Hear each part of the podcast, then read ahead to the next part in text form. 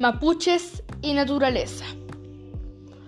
Mi nombre es Francisco Román y hoy hablaré de la relación que tienen los mapuches con la naturaleza. En cada elemento de la naturaleza está el Nehuen, fuerza de vida, y un Nehen, espíritu que, espíritu, que lo protege. El mapuche establece una relación de respeto con un maguisa o monte, un menoco o fuente de agua, un leufu o río, el lafken o mar y un seguño o volcán. Las familias solo toman de la mapu lo que necesitan, ya que es la manera de mantener el equilibrio de todo lo que existe.